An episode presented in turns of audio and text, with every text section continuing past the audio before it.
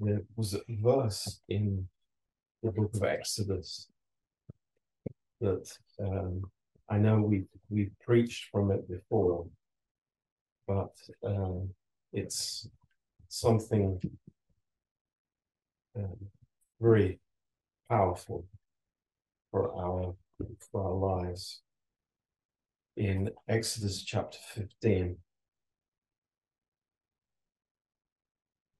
and uh, you know this uh, uh, the whole uh, context of this chapter is um, it is so typical of our lives. And um, you know we we recognize that that uh, we we are we're very changeable and we uh, um, we can be fleshly one minute and spiritual the next uh, or vice versa. Um, this is the human condition. Um, but the lord has given us these examples um, and uh, we learn from these examples. It's important to learn from it um, and understand, you know, the the danger of living in our natural uh, Adam nature, and uh, what the fruit will be in our lives of that. And uh, here in chapter fifteen, it, it starts with a great victory. And have we noticed in our lives that often the time of victory can be very dangerous for us because uh, very quickly there is a test and uh, there can be failure just down the road.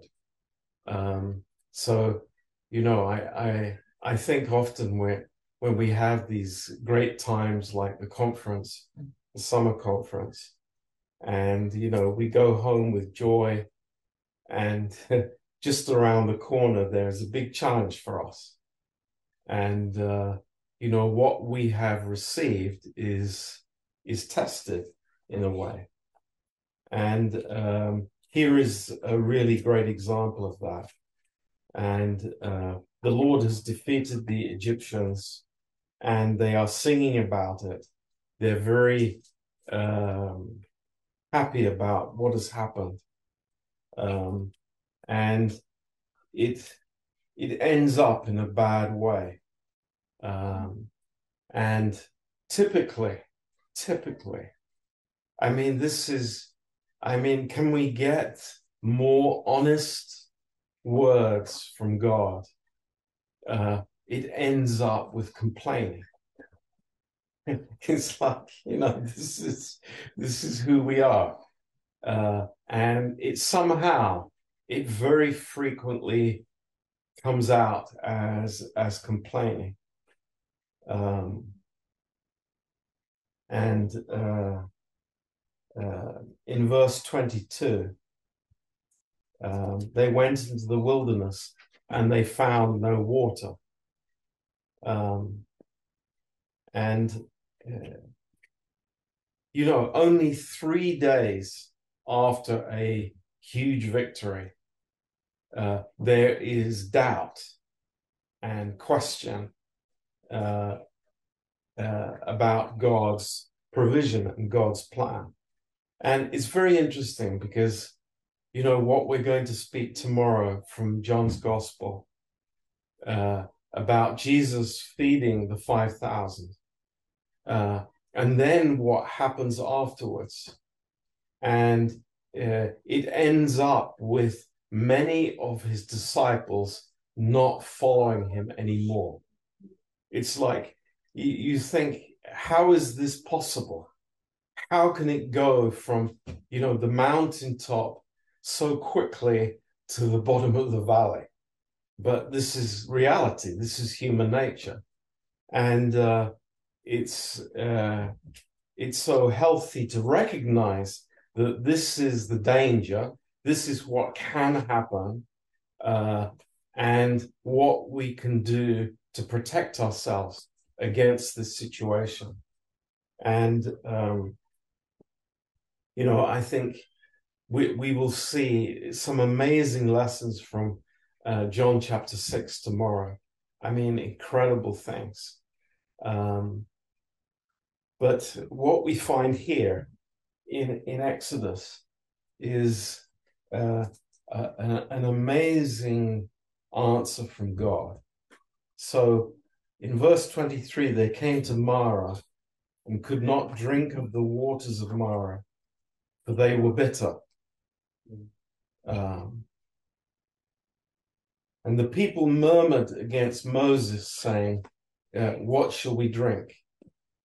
Um, you know, uh, one of the uh, like the uh, the clearest uh, indications of the life of the flesh is that uh, sight is the is the first thing. It's what I see immediately. You know, I'm not related to God and what He is doing. I'm just related on a horizontal level to the people around me. So, of course, Moses is the one who gets the blame. It's like, why? Because, you know, I can see Moses. Uh, I, I, I'm not related to God. I don't have a relationship with God. So I'm going to blame Moses. You brought me here. So it must be your fault. Uh, so there, there is this complaining here. Um,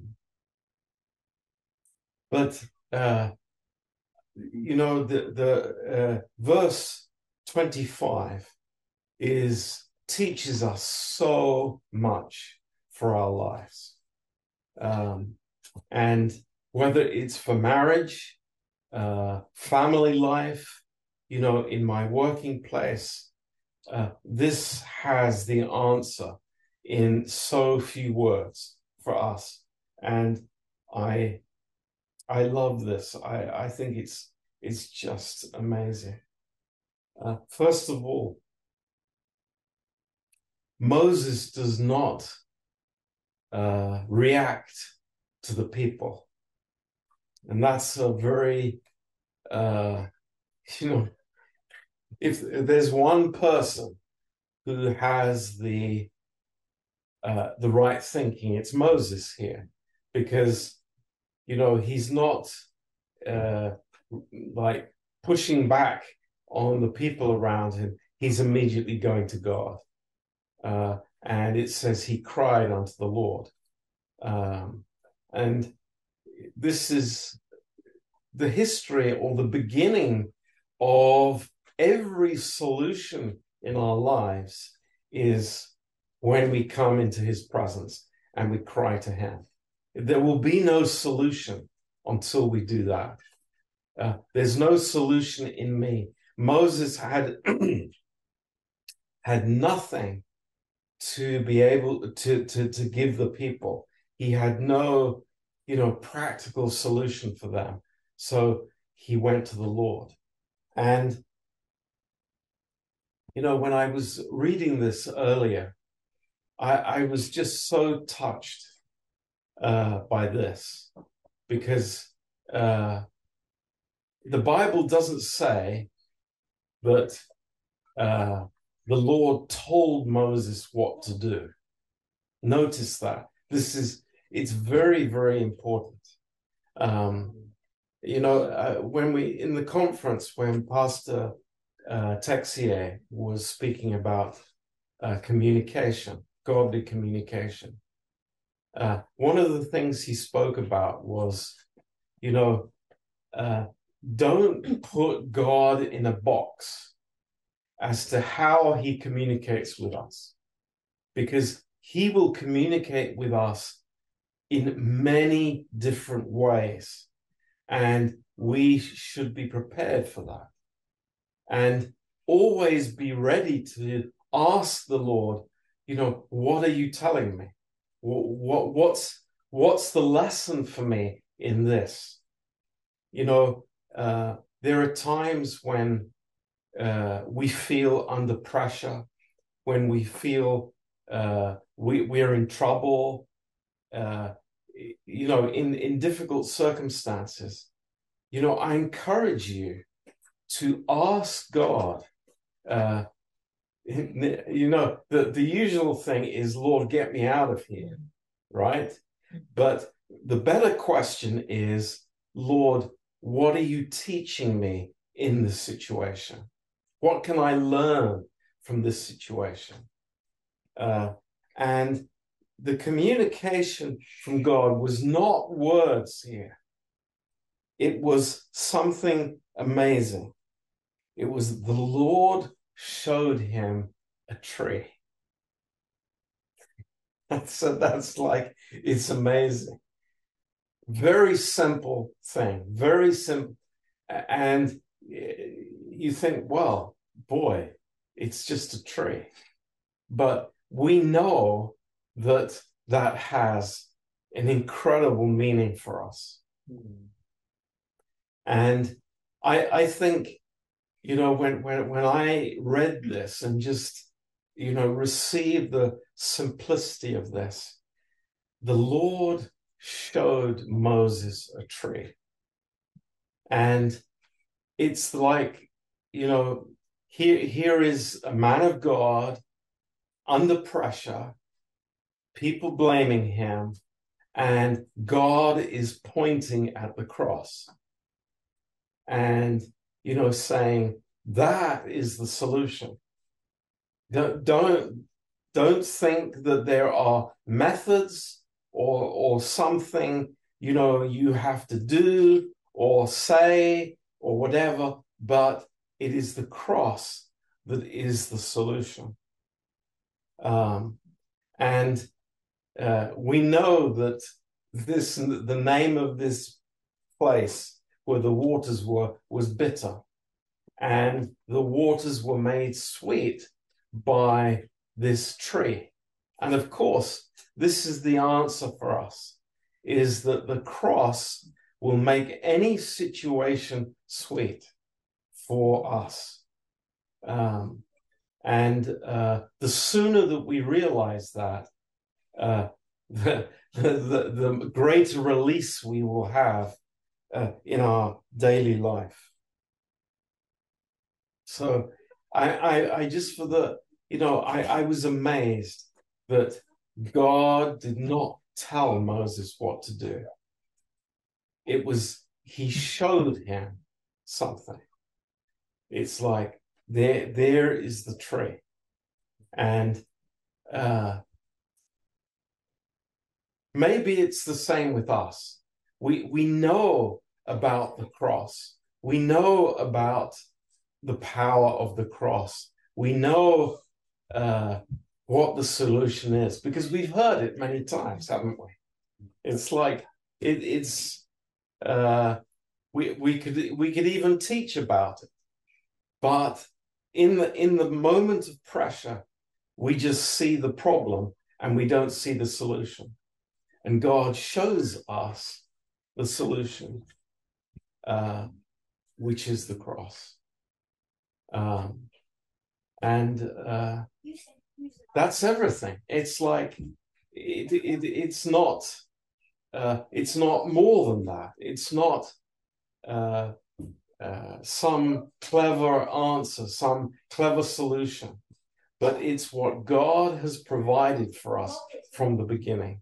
It's the answer to everything in our lives. It's what Christ has done. It's the finished work of Christ. So this is this is amazing he uh, he cast in the waters, and the waters were made sweet. Uh, so uh, simple, amazing truth, an answer from God. Um, the complaining heart of man. Um, you know, we'll we'll see tomorrow in John chapter six. You know, uh, it's it's quite shocking. Here was Jesus feeding the five thousand, um, and you remember from from uh, from June, the last class, uh, uh, how the Lord was testing the disciples uh, in the midst of that situation. Where, where is their provision? Where is their answer uh, to the need of the people? And uh, Jesus does this amazing miracle, and the, and the people are filled. And uh, it's uh, it's obvious, but it's like not even three days later. This is the the next day. Uh, the people who had seen this miracle said to Jesus, Show us a sign. Jesus said, I am the bread of life. And they, you know, they turn around immediately and they say, Well, you know, Moses gave us the manna from heaven. So if we are to believe in you, show us a sign. And you think it's like, is this for real? What what what are these people? What are they? Who do they think they are? You know, they they, they have seen one of the most amazing miracles uh, and they still are not believing in who Jesus is. And again, we realize the hardness of our hearts, the wickedness of man's heart, that, you know, I, I will use any excuse, any reason in my life to, uh, to avoid and to uh, uh, to not rely on the finished work of Christ and what He has done. I, will you know, I'll I'll look for a circumstance that I think, you know, is is is more difficult, more troubling. And you know, Jesus says to them in, in very strong language, he says, Truly, truly, verily, verily, I say to you, Moses did not give you the manna in the wilderness, but my Father gave it to you. So they were even thinking wrong. They were thinking, wow, Moses gave the, the, the miracle in the wilderness, but it hadn't, you know, Moses was just the man, he was just the agent. He wasn't anybody, he wasn't doing the miracle. But they had this concept in their minds, and it was totally false. You know how how wicked the heart of man is, how unbelieving the heart of man is. And this is the danger that really, you know, I, I want to uh, that that you know God speaks to my heart about, and I, I want to be faithful to communicate that to us as a church. Is that you know we can be unbelievers in practice. This is the reality. This is how we live so often is that we might profess something. We might go through the door of the church. We might even pick up our Bibles. But in our hearts, we are unbelievers. Because when we are tested, we walk by sight and not by faith. We trust in ourselves and our own ability and not in what Christ has done. Uh, and maybe we need to be shocked about this. maybe God needs to open our eyes to see, you know, we are, uh, how desperately we need God every day of our lives. You know, that uh, hearing the word of God and being reminded and being encouraged and and you know uh, uh, spoken and and and given the word of God is so necessary for us. It is so important for us because we slip into unbelief just in a second. Uh, you know, I speak for myself totally as number one. Um, the human heart is desperately wicked, uh, really desperately wicked. These, you know, the Jews in John chapter 6 could quote chapter and verse from the Old Testament. They knew it absolutely well. There, was no doubt about their knowledge. But the problem was they didn't believe in what they knew. It's shocking. It's it's like it's it's scary. But this is something uh, that uh, we need to wake up to. And what what's one of the things that I want to communicate tomorrow um, you know, the, the, this idea of Jesus being the bread of life is so familiar for us, isn't it? It's like we can we, we can talk about it to our kids. We can take the communion when we when we do the communion. But what does it mean to us? Uh, Jesus said, unless you eat my flesh and drink my blood. You, you have no part in me. This is more than just having something in my mind. This is this is living Christ. This is, you know, this is really trusting in the Lord and knowing who He is every day of my life. And uh, if if I'm not living that way, then what Jesus says it's a hard saying. And I won't follow him anymore because it's, you know, I, I don't like what he says. It's too demanding on me. It's too, you know, I, I, I have to live the cross life and not my own life. And this is the challenge for the, you know, the Adam nature and for the, the, the life that, that we live. Um, but praise God. Uh, you know, I, I come to this point and, you know, I've got no answer. I've got no solution. You know, what, what am I going to do in this cir- circumstance? And the Lord shows me the tree. Wow, that's amazing. And what do we say? Say, thank you, Lord. Thank you, Lord. Thank you for the cross. Thank you that that is my provision every day. It's not just something to remember when we're together on a Sunday, but it is my provision every moment. It's not my viewpoint. It's not how I see things on a horizontal level. It's not how I relate to people uh, horizontally, but it's what you know, the life that God has given me in Jesus Christ. That's that's everything. That's a blessing for me and a joy for me. Um, and we see throughout the Word of God, throughout Scripture, in the Old Testament and the New Testament, you know, um,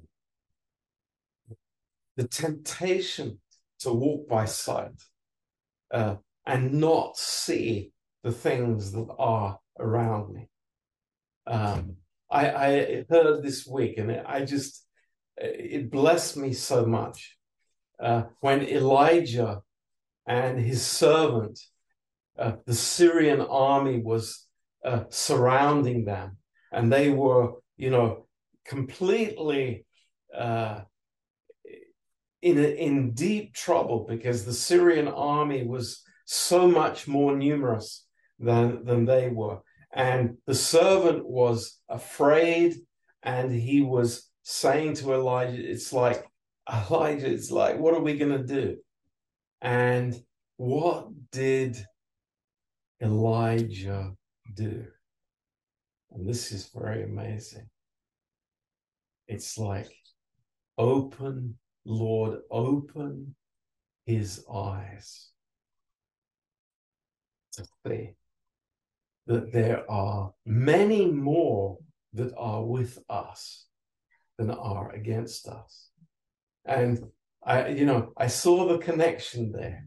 It's like Elijah did not speak to his servant, uh, but he said, I just, Lord, open his eyes to see your provision. And that's our prayer as well. And, you know, uh, so, somebody said this, uh, you know, God has not put those chariots and horsemen back into the garage. They are still active in God's work today. And I said, Amen. Thank you, Lord. They are not parked in a garage somewhere. They, they are working for us on our behalf.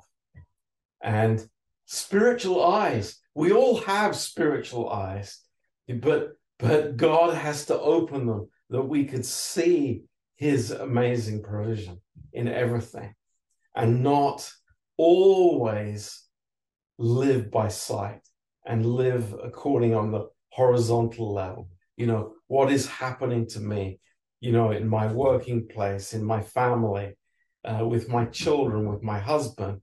It's like we are so tuned to the, you know, to everything natural, but we don't understand there's something much greater that is going on, something much more important that is at stake. It's trusting God in the midst of everything and understanding that wherever I am, He has a provision for me. And that provision is is is a miracle. It's a it's a wonderful thing. So um, it's a little taster tonight for tomorrow. And um, you know, I I I, I want to tell you, um,